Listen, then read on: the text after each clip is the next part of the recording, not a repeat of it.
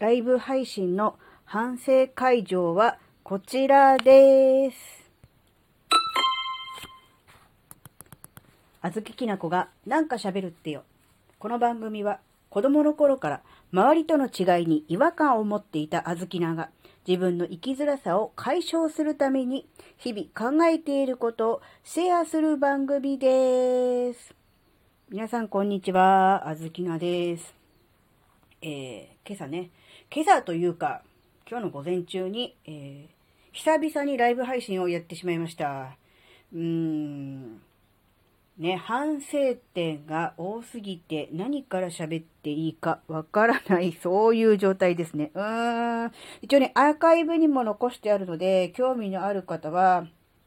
えー、ちらっとね、言っていただけるといいと思うんですけど、もう反省点が多すぎて、もう何から喋っていいものやらという感じですね。うーん。まずね、もっとね、ちゃんと喋ることを、まとめてから喋ろうっていうことですね。なんかね、うーん。ちゃんと考えて喋っているつもりだったんですが、えー、特に後半部分ですね。なんだろう、あの時間30分以内で終わるっていうのは考えてたんですけど、なんか20分過ぎたあたりぐらいから、なんかもう喋っことないわって思って、でも30分はやらなきゃいけないしって思って、なんかいろいろ喋ってはみたんですけど、なんか違うと思って25分ぐらいで終了って言って、突然あのエンディングテーマって言って、あの、いつもかかってるこのバックでかかってる音楽をかけて、うん、終わりにしてしまいました。うーん。なんかね、うん、収録って一方的に喋るだけじゃん。リアクションないじゃん。それを、あの、寂しいなとか、逆にリアクションないから、えー、喋りにくいなっていう人もいると思うんですけど、うーん、ライブは、うん、聞いてる人がいてもいなくても、コメントがあってもなくても、リアクションがあってもなくても関係なく、うん、今、この瞬間に聞いてる人がいるわけっていうのを考えると、なんか変な緊張感がある。収録もライブも、やることは一緒喋るっていう意味では。なんでしょうけど、で、あずきらは基本収録は、うーん、一発撮りで、えー、やり直したり、多少噛んだり、間違い言ってもそのまま流しちゃう人なので、そういう意味ではライブと一緒じゃんって思ってたんですけど、やり直しができるとかできないとかっていうことよりも、この喋ってるこのスマホ、タブレットの向こう側に今リアルタイムで聞いてくださってるリスナーさんがいるって思うと、うわって思っちゃうんですよね。もう本当にその辺ビビリなので、緊張するっていうのともちょっと違くて、うーん、リアクションがあってもなくてもそれを気にしながら喋らなきゃいけないっていうのが、ちょっとね、あの、うん、向いてないなっていうか、うん、爆発踏んで、えー、喋れるようになれば、そんなの気にしないでうまくこう立ち直れたり、コメントが急にポンと入っても、それに対して対応とかも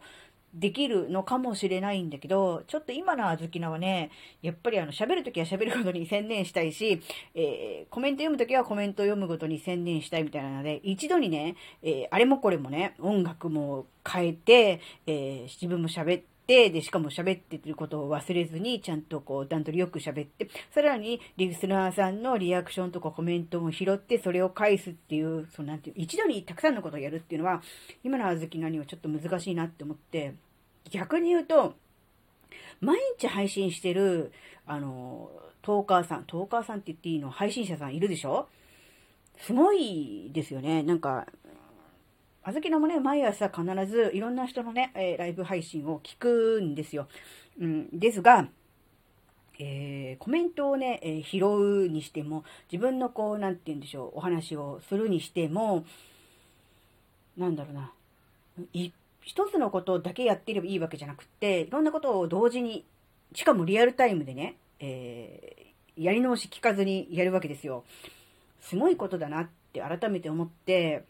聞いてる方のね、こう、なんていうの、リスナーの身としては、えちゃんとコメント読んでよとかね、うん、なんで自分の時だけコメント使えるかなとかっていうのもね、あるんですよ、正直言って。だけど、やる方の立場からすると、もうそれどころじゃない、本当に。あの、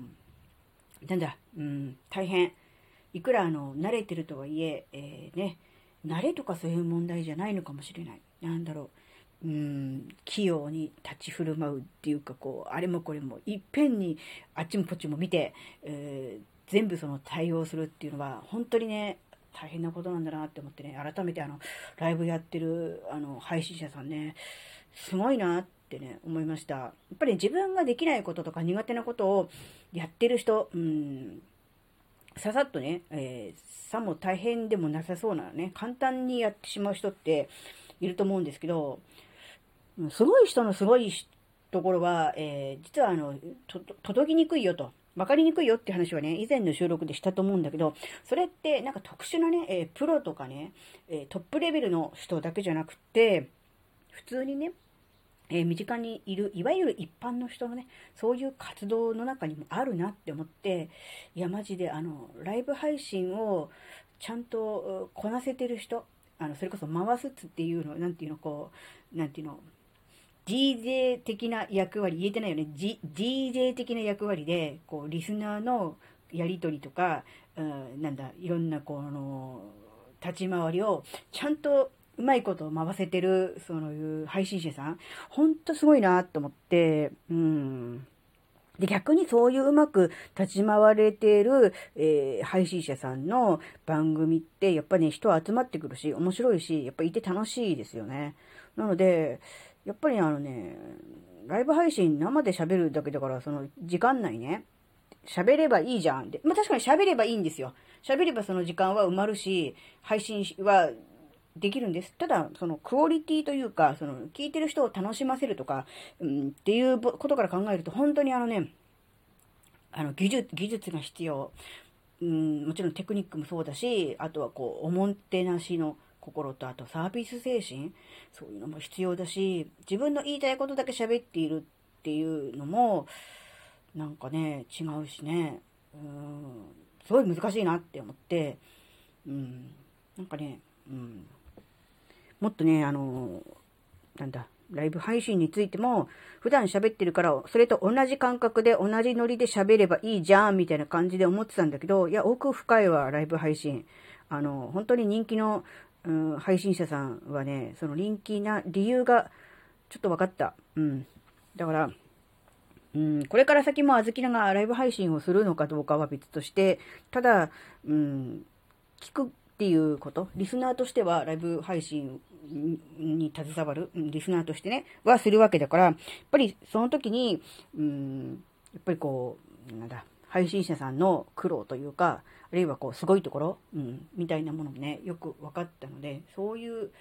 立場でね、これからもね、ライブ配信をね、聞くっていうのもね、いいのかななんてことを考えました。うん、ね、普段こうやって収録で喋れてるから、ライブも同じようにできるっしょっていうのね、甘いっていうことですよね。うん、喋れるのと、うん、リスナーさんを楽しませる、喜ばせる、うん、っていうのは別っていうことですよね。まあ、これはね、何でもそうだと思う。Kindle 本でもそうだと思う。Kindle 本自分で原稿を書いて、えー、出出版ね、登録して出版する、出すっていうのはできる。だけど読んでくれた人が、えー、なんだろうな、楽しませる、あるいは役に立つとか、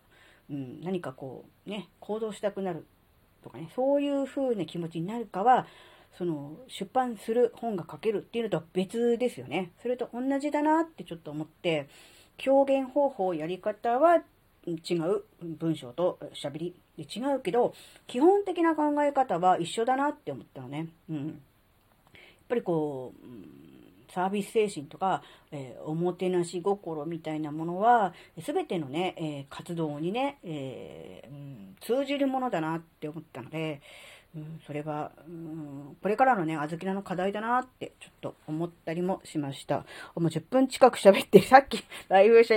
25分喋って、また10分とか喋ってるわ、みたいな。よく喋る和菓子だなって、うん。そうなんですよ。よく喋る和菓子なんですよ。うん。ね、あの、